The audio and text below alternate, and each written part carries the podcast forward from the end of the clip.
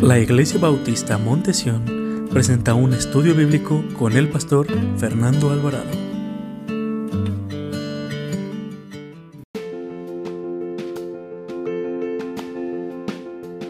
Porque Dios permite esto. Por los que acabamos de orar, vemos que hay grandes necesidades, ¿verdad, mis hermanos. Eh, gente que ha perdido familia y que le- eh, y es difícil muchas veces recuperar eh, aquellas personas que tanto amamos y cuesta también el perder un trabajo, el perder la esperanza, el perder tu familia, todo, todo tiene un propósito.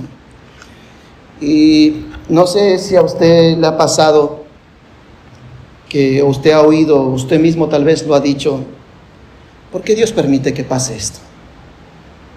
Porque Dios me ha permitido que tenga que tener esta pérdida, porque Dios ha permitido pelearme con mi familia, porque Dios ha permitido esta indiferencia con los hermanos de la iglesia.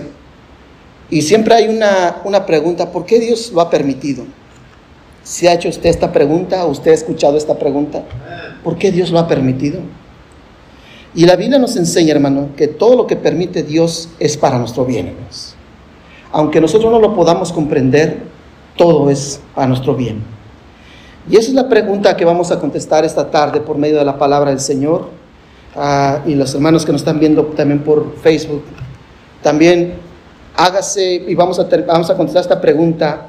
Lo que Dios permite es para nuestro bien. Vamos a abrir nuestras Biblias al libro de los Salmos, capítulo 119, versículo 67.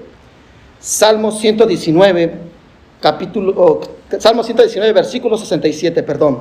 Y vamos a ver, hermanos, la mismo, el mismo salmo, el versículo que vamos a leer a continuación, se va a contestar a la pregunta que estamos haciendo. Nos hacemos o hemos escuchado, aún dentro de la iglesia hemos escuchado esto. ¿Por qué Dios ha permitido que pase por esta prueba? Y es para nuestro bien. ¿Cuántas veces hemos escuchado nosotros? No te preocupes, Dios tiene el control, Dios tiene sus propósitos.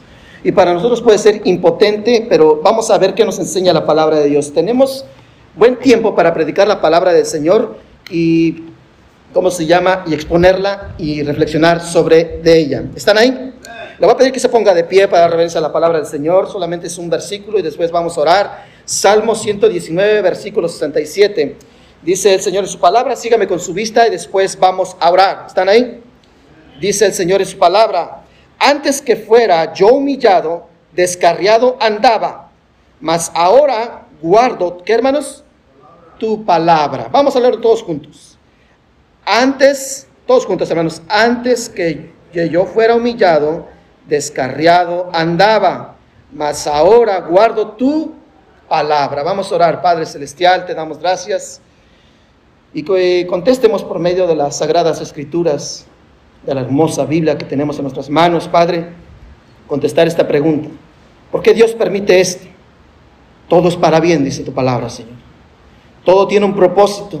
Usted no, usted no desea el mal para sus hijos, ni para aquellos que no le conocen, sino al contrario, con tu amor, tu misericordia, quieres atraerlos a aquellos que no te conocen. Y aún a nosotros, que muchas veces dudamos, tenemos poca fe, no deseas el mal para nosotros, porque tú nos amas. Tanto fue tu amor que enviaste a tu Hijo unigénito, a tu único Hijo, Señor, para que cargara esa cruz y pagara nuestros pecados, que fuimos limpiados por su sangre preciosa. Ahora, Padre, oramos por aquellos que no te conocen, por las peticiones que pusimos en tus manos, Señor, escúchalas, inclina tu oído y pon tu rostro sobre cada uno de nosotros, Señor. Que resplandezca la luz de Jesús en la vida de cada uno de los que estamos aquí y los que nos están viendo por este medio social. Padre, háblanos, te lo pedimos, te lo rogamos, en el nombre de Jesucristo. Amén. Pueden sentarse, mis amados hermanos. Lo que Dios permite para nuestro bien. En el pasaje que acabamos de ver, hermanos, vemos al salmista que este salmo es tan precioso porque enaltece la palabra de Dios. Pero vemos que aquí el salmista dice una verdad. Dice, antes que yo fuera humillado, descarriado andaba. Y es aquí donde viene la pregunta, ¿por qué Dios permite lo que estoy viviendo? ¿Por qué Dios permite la situación que estamos enfrentando? ¿Por qué Dios permitió que viniera el coronavirus? ¿Por qué permite Dios que tengamos un colapso económico? ¿Por qué Dios permite todas las situaciones de violencia en Estados Unidos y en nuestros países? ¿Por qué Dios permite esta enfermedad que tengo? Y nos hacemos todas estas preguntas. ¿Por qué Dios lo permite? Y vemos que el salmista nos dice, antes de que yo fuera humillado, descarriado andaba. Y aquí están los propósitos, mis hermanos, para que contestemos esta pregunta. ¿Para qué Dios permite esto para mi bien? Esto es para mi bien. Porque mira lo que dice la, parte B del versículo 67. Mas ahora, ¿qué hermanos? Guardo tu palabra. Antes no guardaba la palabra del Señor porque estaba, ¿qué hermanos? descarriado, no estaba en los caminos de Dios. Hay caminos que para nosotros parecen buenos, pero su final, ¿qué es, hermanos? Son muerte. Pero los caminos de Dios son caminos de vida eterna. Dios desea el bien para nosotros. Jesús tuvo que caminar ese camino espinoso, donde llevaba una cruz que, que, pesada, hermanos, latillado de sus espaldas, llevaba una, una, una corona tosca en su, en su rostro, hermanos, para que usted y yo, hermanos, no pasáramos la condenación eterna, Vemos a Cristo, hermanos, que todo lo hizo para bien de quién? De nosotros. El justo pagó por los injustos. Lo que Dios permite es para nuestro bien. La palabra de Dios nos dice que a los que aman a Dios, todas las cosas, de alguna manera, aunque nosotros no lo podemos comprender, nos ayudan para qué, hermanos? Para bien. Para bien. ¿Cuántas veces hemos escuchado esto que nos dice Romanos 8:28? Todas las cosas, ¿qué hermanos? Son para bien aunque nosotros no comprendamos la situación, Señor, perdí a esta familiar, Señor, por causa del coronavirus. Tuve esta pérdida, Señor, ¿por qué me haces pasar por esto? Señor, mi familia se está, rompiendo. ¿Por qué, Señor, permites esto? Y la Biblia me dice que todas las cosas, que hermanos, son para bien. Aunque nosotros no lo podamos comprender, hermanos, nos ayudará para bien. Y aún muchas veces, hermanos, tener, pasar momentos de dificultad son, son momentos de humillación, hermanos. ¿Cierto o no, hermanos? Muchas veces tenemos que pasar momentos de humillación, de sufrimiento, para comprender que lo que Dios ha permitido en mi vida es para bien.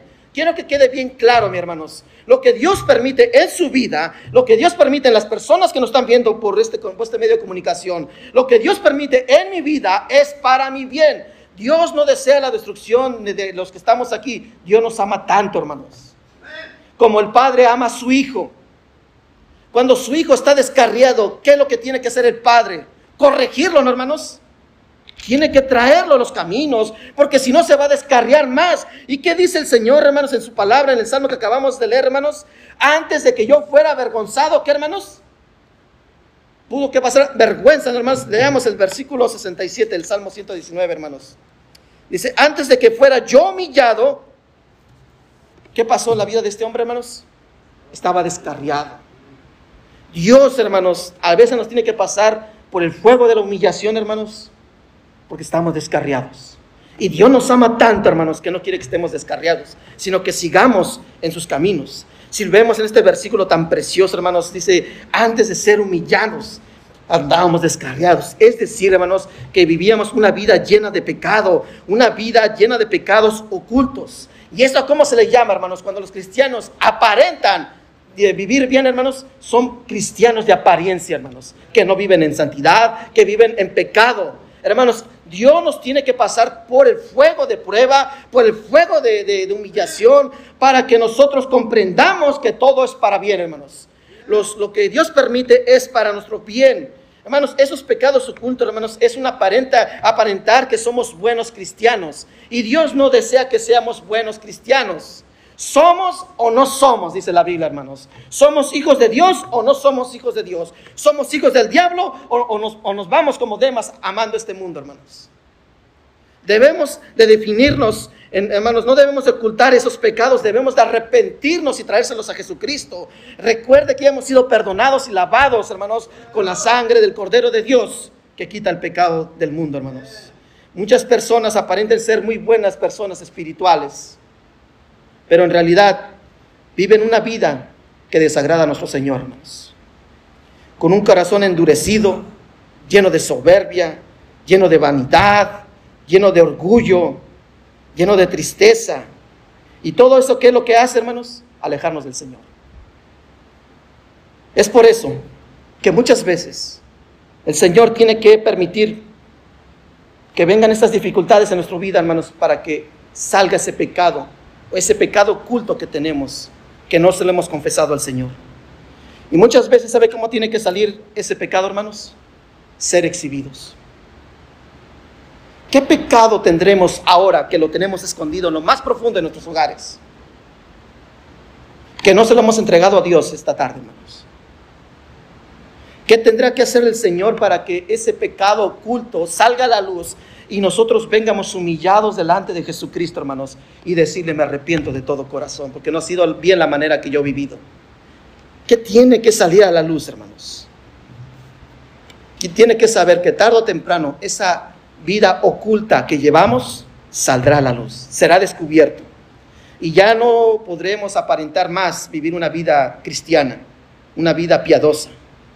Dios, hermanos, nos va a quebrar para mostrarnos que realmente no vivimos y no somos los hijos que debemos de ser o las personas que debemos de ser.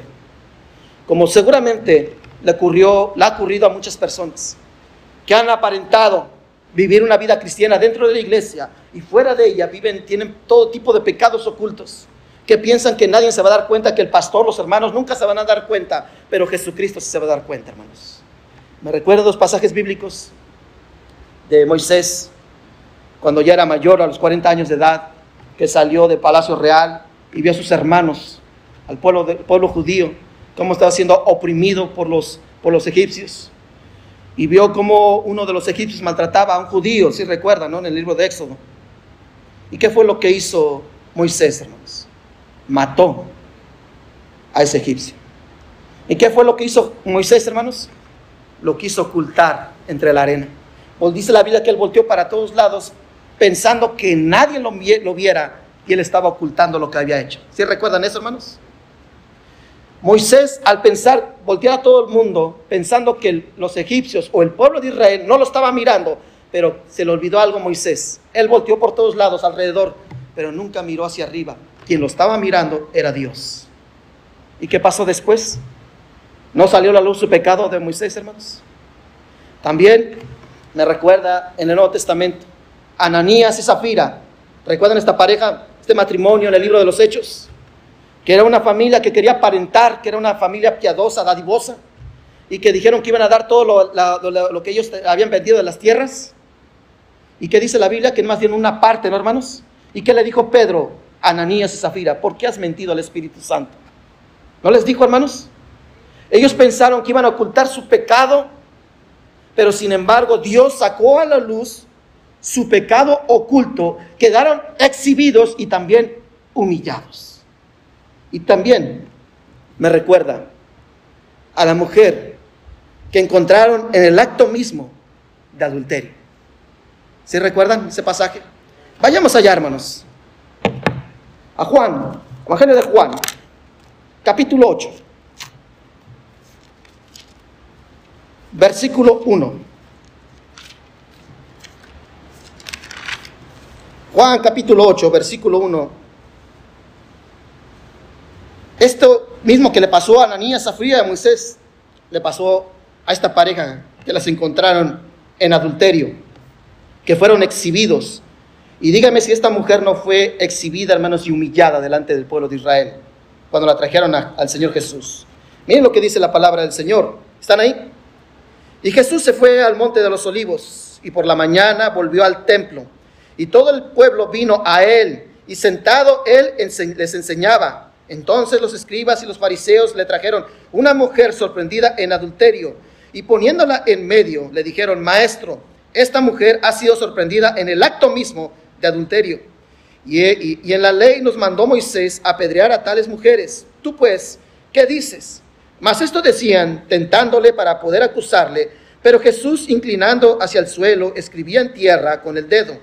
Y como insistían en preguntarle, se enderezó y les dijo, el que de vosotros esté sin pecado, sea el primero en arrojar la piedra contra ella. E inclinándose de nuevo hacia el suelo, siguió escribiendo en tierra. Pero ellos, al oír esto, acusados por su conciencia, salían, uno a uno, comenzando desde los más viejos hasta los postreros. Y quedó solo Jesús y la mujer que estaba en medio. Enderezándose Jesús y no viendo a nadie sino a la mujer, le dijo, mujer, ¿dónde están los que te, acusa, los que te acusaban? ninguno te condenó. Ella dijo, ninguno, Señor. Entonces Jesús le dijo, ni yo te condeno, vete y no peques más. Hermanos, tal vez esta mujer, hermanos, pensó que nunca iba a ser exhibida, Yo me pongo a pensar, hermanos, porque nos habla la Biblia, hermanos, ¿qué fue lo que hicieron los, los, los, los judíos que trajeron a Cristo, hermanos, que trajeron a esta mujer, hermanos, al Señor? Solamente trajeron a la mujer, ¿no, hermanos? ¿Ustedes creen que ella sola fue la que hizo el acto de adulterio, hermanos? Yo pienso que a lo mejor ella tenía esposo o él tenía mujer. Este era, no es solamente de una persona que cometió el adulterio, era una pareja, ¿no, hermanos? Tanto un hombre como una mujer. La pregunta es, ¿por qué solamente exhibieron a la mujer, hermanos? ¿Por qué no trajeron a los dos? Si la ley decía que se los encontraban en el acto mismo de adulterio, solamente era la mujer, ¿no eran los dos que encontraban en adulterio los que tenían que ser apedreados, hermanos? ¿Y a quién humillaron? ¿A quién exhibieron, hermanos? Yo me, quiero, yo me imagino esa mujer semidesnuda, hermanos, tal vez la trajeron arrastrándola, hermanos, con los pies ensangrentados, arañada, la de un lugar a otro, y ven al Señor escribiendo y se la avientan al Señor. ¿Tú qué dices de esto, Señor Jesús? ¿No creen que le estaban exhibiendo? ¿No creen que le estaban este, humillando, hermanos? ¿Por qué, hermanos, el Señor permitió eso? ¿Por qué el Señor permitió que la humillaran, la exhibieran? ¿Por qué, hermanos? ¿Se ha hecho esta pregunta? Porque todo lo que Dios permite es para nuestro bien, hermanos. Y aquí me lleva al primer punto, hermanos. Muchas veces nuestro Dios tiene que permitir que nuestro pecado sea expuesto para que nuestra vida sea restaurada. Hermanos, porque si nosotros no venimos arrepentidos delante de Cristo, hermanos, a confesar nuestros pecados, hermanos, ¿ustedes creen que Dios nos va a restaurar, hermanos? Tenemos que venir a confesar nuestro pecado y no ocultarlo más, pensando que nadie se da cuenta. Yo me imagino, hermanos, que esta pareja, hermanos, cuántas veces el Señor, tal vez por medio de predicaciones, tal vez haber escuchado, haber leído la Biblia, porque eran judíos, ellos conocían la ley y sabían que era ilícito lo que estaban haciendo, que no era correcto lo que estaban haciendo. ¿Cuántas veces el Señor tal vez los amonestó por medio de personas o eh, pensando que sus familias, su esposa o su esposo, sus hijos no se iban a dar cuenta, ocultando ese pecado de adulterio, pensaban que nadie se iba a dar cuenta? ¿Y qué fue lo que sucedió? Salió la luz. ¿Cómo iba a ser restaurada la vida de esta mujer, hermanos? Si, si no la traían a Cristo, hermanos. Ya que ella no salió de buscar a Cristo, hermanos, ¿qué tuvo que pasar, hermanos? La tuvieron que humillar. ¿Y qué nos dice el salmista? Antes de ser avergonzado, ¿qué era? Fue humillado, hermanos, porque estaba descarriado. ¿No estaba descarriada esta oveja, hermanos? No tuvo que humillarla, tuvieron que humillar, exhibir, para reconocer quién estaba enfrente de ella, hermanos. Y confesar su pecado y arrepentirse. Hermanos, nuestro Dios muchas veces permite que salga a la luz nuestro pecado, hermanos, que seamos expuestos para restaurar nuestra vida, porque es lo que leemos en el versículo 1 al versículo 4. Mire lo que dice. Y Jesús se fue al monte de los olivos, y por la mañana volvió al templo, y todo el pueblo vino a él, y sentado él les enseñaba. Entonces, ¿quién la trajo, hermanos? Los escribas y los fariseos le trajeron una mujer sorprendida en adulterio, y poniéndola en medio, le dijeron, maestro, esta mujer ha sido sorprendida en el acto mismo de qué, hermanos? De adulterio. ¿Se imagina la vergüenza que estaba pasando esta mujer, hermanos? La humillación que estaba pasando esta mujer, la exhibida que estaba pasando esta mujer. Ella sabía lo que le esperaba y ¿sabe cuál era? Pena de muerte.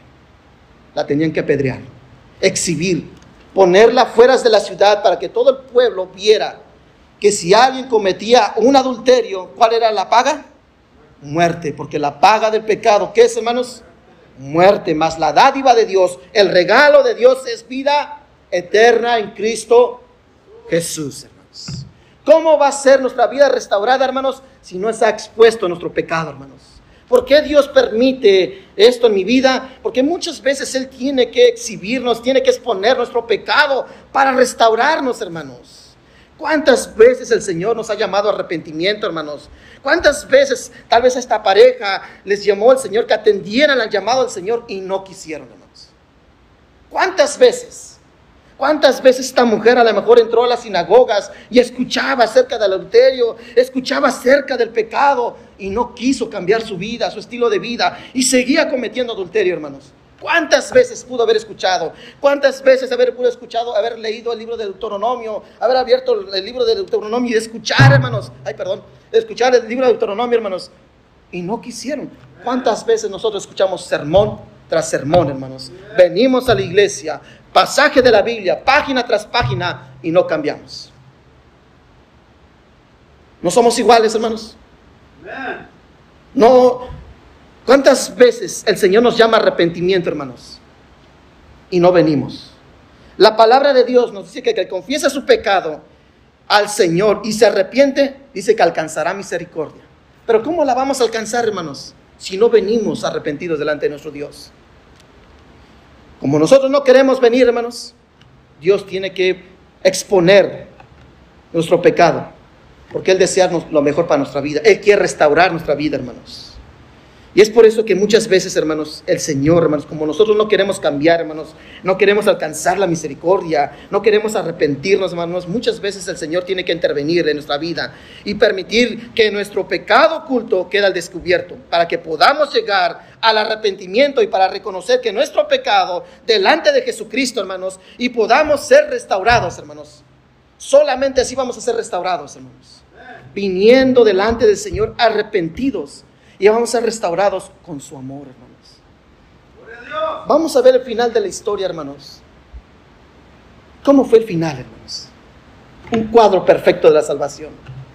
La pecadora delante, el pecador delante del Señor, hermanos, y el Rey de Gloria, el Salvador enfrente de ella. ¿Y cuáles fueron las, las palabras de nuestro amoroso Cristo, hermanos? Ni yo te condeno. Dígame si no es, no es amor, hermanos. ¿No es amor? ¿Por qué Dios permite esto en mi vida? Para restaurar nuestras, nuestras vidas, hermanos. Hermano, ¿qué pecado estamos ocultando ahora mismo que no lo hemos entregado a Jesús? ¿Qué es lo que texteas en tu WhatsApp? ¿Tendrás un WhatsApp diferente que no sepa tu esposa, no sepa tu esposo o tus padres? ¿Qué páginas de internet que estás en, en, tu tableta, en tu teléfono en tu computadora que ves que pasa mami, papi y luego, luego le cierras para que no lo vean? Lo quieres ocultar. ¿Cuántos jóvenes ahora mismo le dicen a papi, yo no tengo novia, mami? Y se andan besando con los muchachos en las escuelas, hermanos. ¿Cuántas jóvenes escapan de las escuelas? En sus mochilas llevan ropa diferente van, salen piadosamente de sus hogares y llegan a sus escuelas, o antes de sus escuelas, hermanos, se visten inapropiadamente, hermanos. Se van al cine, se van al mall. ¿Cuántos jóvenes se burlan de los padres porque no hablan inglés? Y las escuelas hablan, su hijo no entró a tiempo. Y como ellos no entienden, ah, mi papi no se va a dar cuenta. Tu papi tal vez no se dé cuenta, pero Cristo sí se da cuenta. ¿Cuántos pecados tienen que ser expuestos esa tarde, hermanos, para arrepentirnos y venirnos delante del Señor? ¿Cuántas fotografías has subido en tu Instagram inapropiadamente? Que te faltan el respeto, te faltan el respeto a ti, a tu familia, a tu marido. ¿Cuántas? ¿Qué piensas que nadie se da cuenta? ¿Sabe?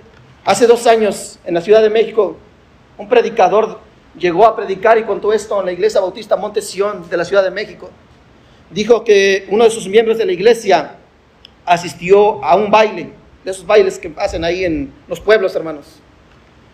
Y para que no lo conocieran, se fue a otro pueblo. No recuerdo cómo se llama el pueblo, de, es Jalisco, hermano, no recuerdo, hermanos. Dice, aquí nadie me conoce. Pero usted sabe, hermanos, que estas cositas ya no es fácil de ocultarse, hermanos. Te, te, retratan, te graban y lo suben en, en plataformas digitales. Este hombre pensó que nadie lo iba a mirar ahí, y ahí se había visto con una muchacha, había sacado una cita por medio de Facebook, había sacado una cita en este baile. Y le dijo a su esposa, ¿sabes qué? Me voy a a trabajar, pero no voy a llegar, porque voy a llegar bien cansado y me voy a quedar allá en el pueblo. Y pensó él que su esposa nunca se iba a dar cuenta. Manos, llegó hasta el baile, empezó a bailar con ella, estaban haciendo actos inapropiados en el baile. Cuando a alguien se le ocurrió prender su Instagram y empezó a transmitir en vivo, y no sabía que ese que estaba transmitiendo tenía un contacto que era, que era amigo de la mujer, de la esposa. Cuando a la mujer se le, se le ocurre ver Instagram que estaban transmitiendo en vivo y vio, hermanos, sí que cree que lo que se encontró. Bien trabajado el muchacho, hermanos. Hay veces que pensamos que lo que hacemos oculto, hermanos, Dios nunca la va a sacar a la luz.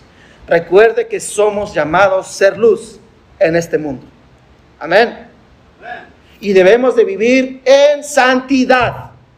Algo que escuché ayer, y me encantó mucho esto, el pastor Carlos Navarro, hermanos, que muchas veces malentendemos. Es que la iglesia me prohíbe esto.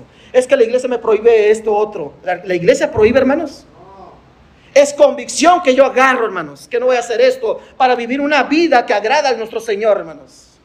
Yo voy a vivir una vida santa. ¿Sabe que los cristianos nos llamamos santos también, hermanos? ¿Por qué nos llamamos santos? Porque somos apartados. ¿Para quién? Para Cristo Jesús. Entonces, si soy un hijo de Dios, eso quiere decir que con la sangre del Cordero de Dios soy santificado y ya no vivo yo, sino Cristo vive mí. Lo que vivo en la carne, lo vivo en la fe del Hijo de Dios, porque me amó y se entregó primero por mí, hermanos.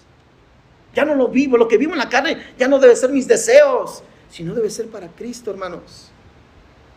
¿Qué es lo que estamos ocultando, hermanos? ¿Por qué Dios permite esto? Que muchas veces Dios tiene que exponer nuestro pecado para restaurar nuestra vida. En segundo lugar, ¿por qué el Señor permite esto? Porque también lo permite que nuestra vida de apariencia se quiebre para transformar nuestra realidad, hermanos y ya no vivamos de apariencias. Mire lo que dice versículo 5. Versículo 5. Dice, y en la ley de Moisés, hablando de los fariseos, y en la ley nos mandó Moisés apedrear a tales mujeres. ¿Tú pues qué dices? Mas esto decían tentándole para poder acusarle. Pero Jesús, inclinado hacia el, hacia el suelo, escribía en tierra con el dedo. Y como insistieran a preguntarle, se enderezó y les dijo, el que es de vosotros esté sin pecado, sea el primero en arrojar la piedra contra ella. E inclinándose de nuevo hacia el suelo, siguió escribiendo en tierra. Pero ellos, al oír esto, ¿qué pasó con ellos? Acusados por su qué? Conciencia. Salían uno a uno, comenzando desde los más viejos hasta los postreros. ¿Y quién quedó solamente, hermanos? Solo Jesús y la mujer que estaba en medio Enderezándose Jesús y no viendo a nadie sino a la mujer, le dijo, mujer, ¿dónde están los que te acusaban? Ninguno te, ninguno te condenó. Ella dijo, ninguno, Señor. Entonces Jesús le dijo, ni yo te condeno, vete y no peques más. En ese momento de humillación, en ese momento de exhibición, quiero que se ponga, hermanos, a pensar. Figura este cuadro. Una persona que peca antemano ya sabe que está mal delante de Dios, ¿cierto o no? No nos dice la Biblia si él era casado o si él era la que estaba casado, o a lo mejor ambos tenían sus esposos. ¿Y cometieron qué? Adulterio. Imagínense la exhibición que estaba viviendo esta mujer. En los tiempos que sucedió esto, hermanos, como muchos pasajes que nos enseña la palabra de Dios, la mujer era tratada como objeto, hermanos no se le daba el valor que se le debía de dar. Solamente se le trataba para que diera hijos y cocinara y nada más. No tenía ni voz ni voto. Solamente el hombre que tomaba las decisiones, el hombre es el que dirigía. Y aquí vemos que el hombre que cometió el adulterio no es llevado ni exhibido, solamente la mujer. Y vemos, quiero que eh, se ponga, vea, figure este cuadro sacar a esa mujer de esa casa, de esa alcoba. ¿Ustedes creen que le dijeron, nos permites llevarte delante de Jesús? ¿Usted cree que le dijeron eso? ¿Cómo se imagina que la sacaron? Yo creo que la jalaron, quitaron las sábanas, la jalaron, como les dije, tal vez semidesnuda. Imagínense la vergüenza, mis hermanos. Tal vez pasó por donde estaba una calle o una puerta donde estaba su familia y tal vez su familia salió y vio que era su familiar. Imagínense la vergüenza de la familia. Yo me imagino a esta mujer viendo a su familia y se agachó llorando, ensangrentada porque la estaban arrastrando, la estaban jaloneando, exhibiendo, gritándole, diciendo de toda clase de maldades. ¿No creen que esto es humillación? Luego llegar y ver al gran rey de gloria sentado escribiendo. Y dice, tal vez yo me imagino que llegaron a esta mujer y la, la aventaron violentamente. ¿Qué dices tú sobre esto? Porque Moisés nos enseña esto. ¿Qué dices tú? ¿Cómo cree que se imaginó que estaba pasando esta mujer, hermanos? ¿No era humillación? ¿No el pecado lo que hace, hermanos? ¿No nos humilla? ¿Nos lastima? nos exhibe, nos trae dolor, nos trae vergüenza. Imagínense las marcas de las manos de los hombres que estaban violentamente jalando a esta mujer, hermanos. Imagínense que a lo mejor la agarraron de los cabellos y se la aventaban a uno y el otro se la aventaba al otro, así la traían a la pobre mujer. Y tal vez la mujer viendo, hermanos, que ya estaban tomando las piedras para arrojárselas delante de Jesús. ¿Qué cree que estaba pasando en ese momento en la vida de ella, hermanos? Necesitaba ayuda, ¿no, hermanos? ¿Por cuál era su final? Muerte. Porque la paga del pecado es muerte. Mas Dios muestra su amor para con nosotros. ¿Que qué, hermanos? Que aún siendo pecadores, vamos a ver el amor de Cristo. Cristo murió por nosotros, hermanos. Porque la paga del pecado es muerte. Delante de Dios todos somos culpables. No hay quien haga lo bueno, dice el Señor. No hay ni siquiera uno. Todos que acusaban a, esta joven, a esta muchacha, hermanos, todos eran pecadores, que dice la palabra del Señor, que quien estuviera libre de su, de su pecado, que dice que pasó en su conciencia, hermanos, que se fueron uno a uno, porque todos somos pecadores. El que esté libre de pecado, lance la primera piedra. ¿Cuántas veces nosotros juzgamos a las personas que están sufriendo? No esperemos traérselas a Cristo. Ya estamos lanzando la piedra del juzgar, de criticar. Y esas piedras duelen más, hermanos. El desprecio de tu familia, la burla, la venganza, el dolor. ¿No duelen más esas piedras, hermanos, de la crítica? Mira esta ramera, mira esto, mira cómo se comporta, mira, de tal palo, tal astilla. Así era su mamá. ¿No cree que todo eso duele? ¿Cuántas, muchas veces nosotros arrojamos esas piedras, hermanos?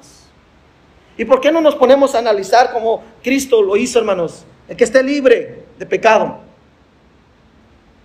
¿Cómo están nuestras conciencias ahora mismo? ¿Qué pecados ocultos tenemos delante de Cristo esta tarde? Porque muchas veces criticamos, hermanos, hablamos, denostamos, juzgamos, llegamos a conclusiones sin conocer lo que está sucediendo en la vida de las personas. Muchas veces criticamos, es que la persona no viene a la iglesia, quién sabe qué estará haciendo, tú no sabes, a lo mejor está enfermo, a lo mejor está pasando momentos de dificultad.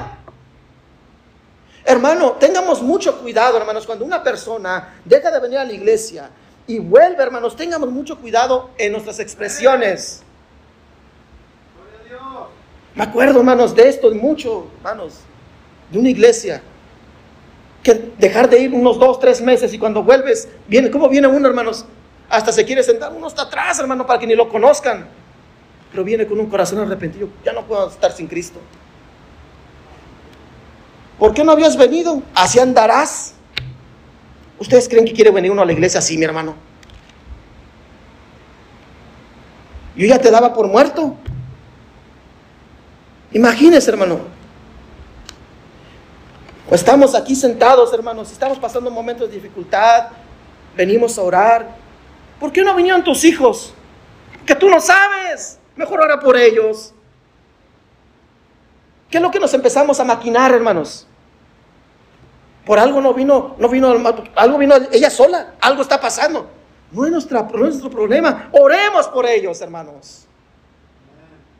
Nada más criticamos, juzgamos y no nos ponemos a pensar, Señor, yo no sé, yo no me quiero poner en el lugar de juez. Tú eres el gran juez. Señor, yo no voy a arrojar la piedra. Oro por esta familia, oro por esta hermana, oro por este joven, oro por esta señorita. Yo no sé lo que están viviendo ellos, pero tú sí sabes, Señor. Hermanos, vivimos de vidas de aparentar. Aparentamos ser buenos cristianos, pero vivimos peores que los mundanos, hermanos. Esta mujer pensó que nunca se iban a dar cuenta de su pecado. Pero Cristo sí sabía, hermanos. Esta mujer tuvo que ser quebrantada para poder escuchar las palabras del verdadero amor. ¿Qué es lo que estaba recibiendo? ¿Qué palabras estaba recibiendo esta, mujer? De condenación. ¿Qué fue lo que le dijo Jesús? Ni yo te condeno. ¿Qué le dijo? Vete y no peques más. Verdaderamente que la, vida de esta mujer, hermanos, a partir de ese momento, tuvo un nuevo comienzo. Tuvo un reinicio en su vida, porque tuvo un encuentro con el Señor, hermanos. Su vida de mentiras terminó, su vida de apariencias fue quebrada y el Señor transformó verdaderamente su realidad. Las palabras que Jesús le dijo a esa mujer de que había cometido adulterio fueron palabras de amor. Pero no le dijo, vete. ¿Pero cuál fue la otra? No peques más. Arrepiéntete, cambia. Esta mujer no escuchó, vete y sigue viviendo igual. Solamente procura que no te vuelvan a ver, para que no te traigan otra vez. Eso fue lo que dijo Cristo, hermanos. Muchos quisiéramos, hermanos, que esas palabras fueran realidad en nuestra vida. Pensamos que la misericordia de Dios es para que nosotros tengamos su permiso de pecar, hermanos. Sí sabemos que no perdemos la salvación, hermanos. Pero eso no me da permiso ni decencia, hermanos, para vivir peor que un mundano, hermanos. Nosotros debemos de vivir en santidad, en cambio de vida, en que perdonamos, porque Dios nos ha perdonado. Y si hemos recibido el perdón de Dios, eso exige un cambio de vida. Y es así, hermanos, cuando Dios tiene que quebrar nuestro corazón, nuestras vidas, para que haya una verdadera conversión. Las palabras de Jesús son maravillosas, significan que nuestro Dios tiene fe en nosotros, hermanos. Que nuestro Dios cree que podemos cambiar nuestro estilo de vida. Que Jesús dice este día, estas palabras, tú puedes dejar tu pecado y comenzar de nuevo. Ya no sigas viviendo igual, cambia yo te amo. ¿Dónde están los que te están injuriando? ¿Dónde están aquellos que te están condenando? Si yo no te condené, ¿por qué sigues viviendo así? Cambia. Comienza de nuevo. El Señor permite que lleguemos a este momento como llegó esta mujer, hermanos, sin que nadie nos pudiera defender, sin que nadie la pudiera ayudar, para que comprendamos que a pesar de nuestros errores y de nuestros pecados, Jesucristo tiene misericordia de nosotros, hermanos. ¿Qué es lo que necesitaba esta mujer, hermanos? Misericordia. Y nadie se la estaba mostrando, hermanos. Dios permite esto, lo que pasemos, que seamos exhibidos por nuestro bien. Él no desea la destrucción de nosotros. Él desea darnos su amor, su misericordia, hermanos. Nuestro Dios quiere que ya no vivamos esa vida cristiana de apariencias, que seamos verdaderos cristianos espirituales, que comiencemos a vivir un verdadero cristianismo para que podamos comenzar nuestra verdadera relación con Jesucristo, hermanos. Solamente así, hermanos, vamos a tener una relación genuina con Jesús. No con apariencias, mis hermanos. No aparentando. No ocultando. Hace unos días, hermanos, encontré con, una, unos amigos con los que me iba a correr, que como ven ya no voy a correr, hermanos. Y me dijeron, y se los digo, hermanos, como testimonio, y me trajo vergüenza. Fernando, ¿por qué no me dijiste que eras pastor? ¿Cómo ven, hermanos? ¿Y sabe qué me trajo? Me trajo tanto dolor, hermanos. Me trajo tanto dolor en mi corazón, hermanos. Le pedí perdón a Cristo, hermanos. Le pedí perdón a ellos. Sabes que tienes razón. Y ya después se abrió la posibilidad de poder hablar con ellos. Están pasando momentos difíciles como matrimonio. Y le digo, Señor, perdóname. Porque a lo mejor tú me acercaste a esta, a esta pareja para poder orar por ellos. Para hacer algo. Que tú, Señor, úsame en la vida de ellos. Me trajo tanta vergüenza, hermanos, y tanto dolor, hermanos. ¿Cuántas veces nosotros, hermanos, en nuestro trabajo no saben que somos cristianos, hermanos? Por nuestro estilo de vida. ¿Qué estaremos ocultando que nos da vergüenza decir que somos cristianos, hermanos?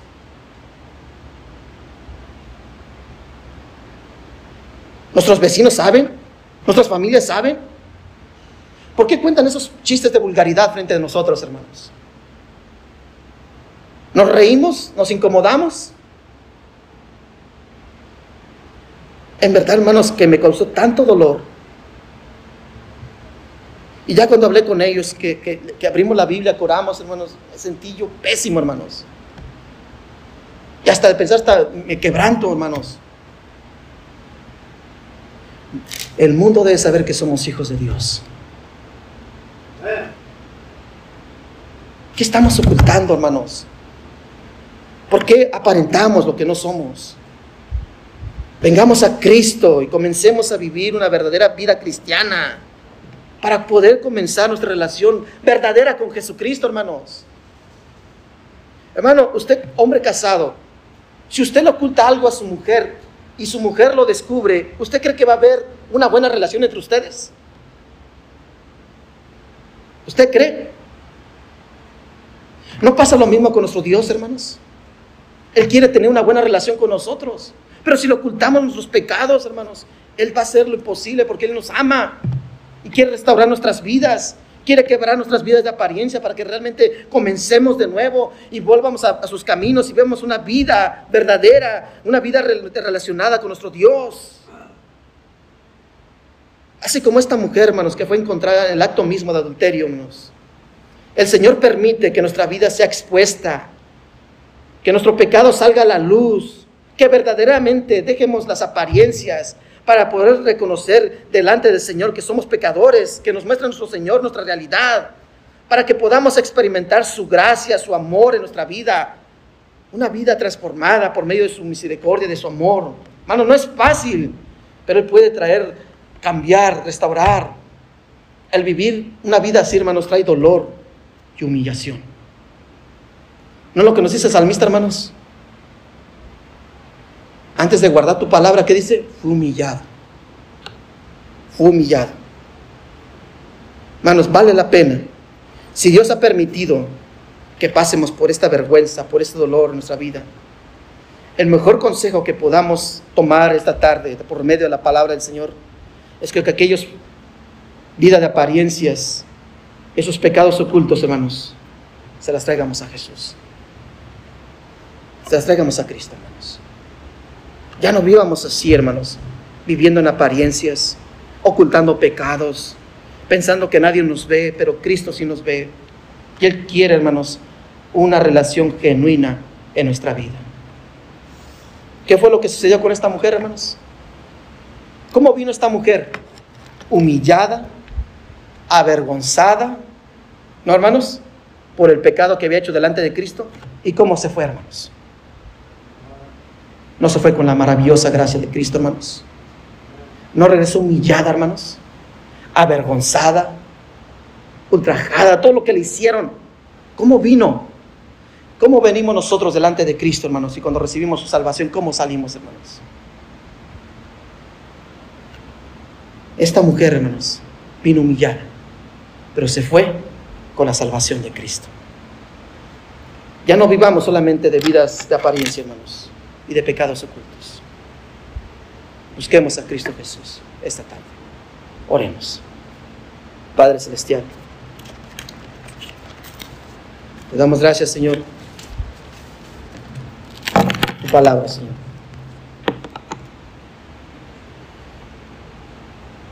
Señor, muchas veces tú permites cosas que nos traen dolor, vergüenza, humillación, Señor, como lo sufrió esta mujer que fue exhibida, Padre Santo. Para que tú puedas restaurar nuestras vidas y que nosotros veamos nuestra realidad, nuestra vida de apariencia, Señor. Transfórmanos, Señor Jesucristo. Venimos delante de ti a entregar todos nuestros pecados, los más ocultos, arrepentidos, y venir a un camino nuevo que es el camino de la vida eterna el camino de la salvación, a seguir a Jesús. Señor, tú nos conoces a cada uno de nosotros y si los que estamos aquí a lo mejor estamos ocultando algo que a lo mejor pensamos que nadie, nadie nos ve y nadie nos escucha, pero tú sí nos ves, Señor. Muchas veces, por no arrepentirnos, tienes que traer estas humillaciones, Señor, estas vergüenzas, este dolor, para que nosotros, Señor, sigamos tu camino. Si el Señor le habló esta tarde, mi hermano, nadie mirando, todos ojos cerrados. Si el Señor te habló, ¿por qué no vienes al altar? ¿Por qué no vienes y le entregas a Cristo tus pecados? Ya no sigas viviendo en apariencias, en pecados ocultos. O si estás ahí en tu lugar, ¿por qué no pones rodillas y le dices, Señor, aquí está mi vida? Ahora entiendo que tú muchas veces permites las cosas para mi bien, Señor. Que tú quieres restaurarnos con tu amor y tu misericordia. Y que comiencemos de nuevo ya no vivir esa vida de apariencias. ¿Quién con su mano alzada dijera, nadie mirando, todos ojos cerrados? El Señor me habló esta tarde. ¿Por qué no es tu mano? Yo quiero orar por ti. Quiero orar por ti. ¿Alguien? ¿Alguien, Señor, le habló? Nadie mirando, todos ojos cerrados, rostro inclinado. ¿Hay alguien? O a lo mejor por pena, vergüenza. Ora al Señor ahí en tu, lugar. Pídele perdón al Señor. Que restaure nuestras vidas y nuestros caminos. Padre Celestial, te damos gracias. Pedimos, Señor, que tú bendigas esta tarde, Señor, y que nos hagas meditar en tu palabra. Bendice la ofrenda, Señor, que se va a levantar en unos momentos. Multiplícala, Padre, para que tu obra continúe, Señor. Gracias. Que hasta ahorita, Señor, tú has sido fiel, Señor. Gracias por esta iglesia, por este lugar. Gracias por los hermanos que tú les pones en su corazón el dar. Si hay alguien que a lo mejor no tiene trabajo o a lo mejor no, sus medios no, no, están, Señor, pedimos por él. Dale un trabajo, Señor. Prospérale, Señor. Que también se goce al dar, Señor. Con un corazón alegre y contento, Señor. Bendice la ofrenda. Bendícenos a nosotros, Padre Celestial. Gracias de los hermanos que están orando, Señor. Escúchale, Señor. Perdónanos. También damos gracias por las personas que nos están viendo por la red social. Te lo pedimos en el nombre de Jesús. Amén. Ha concluido el estudio bíblico del pastor Fernando Alvarado. Gracias por escucharnos y hasta la próxima.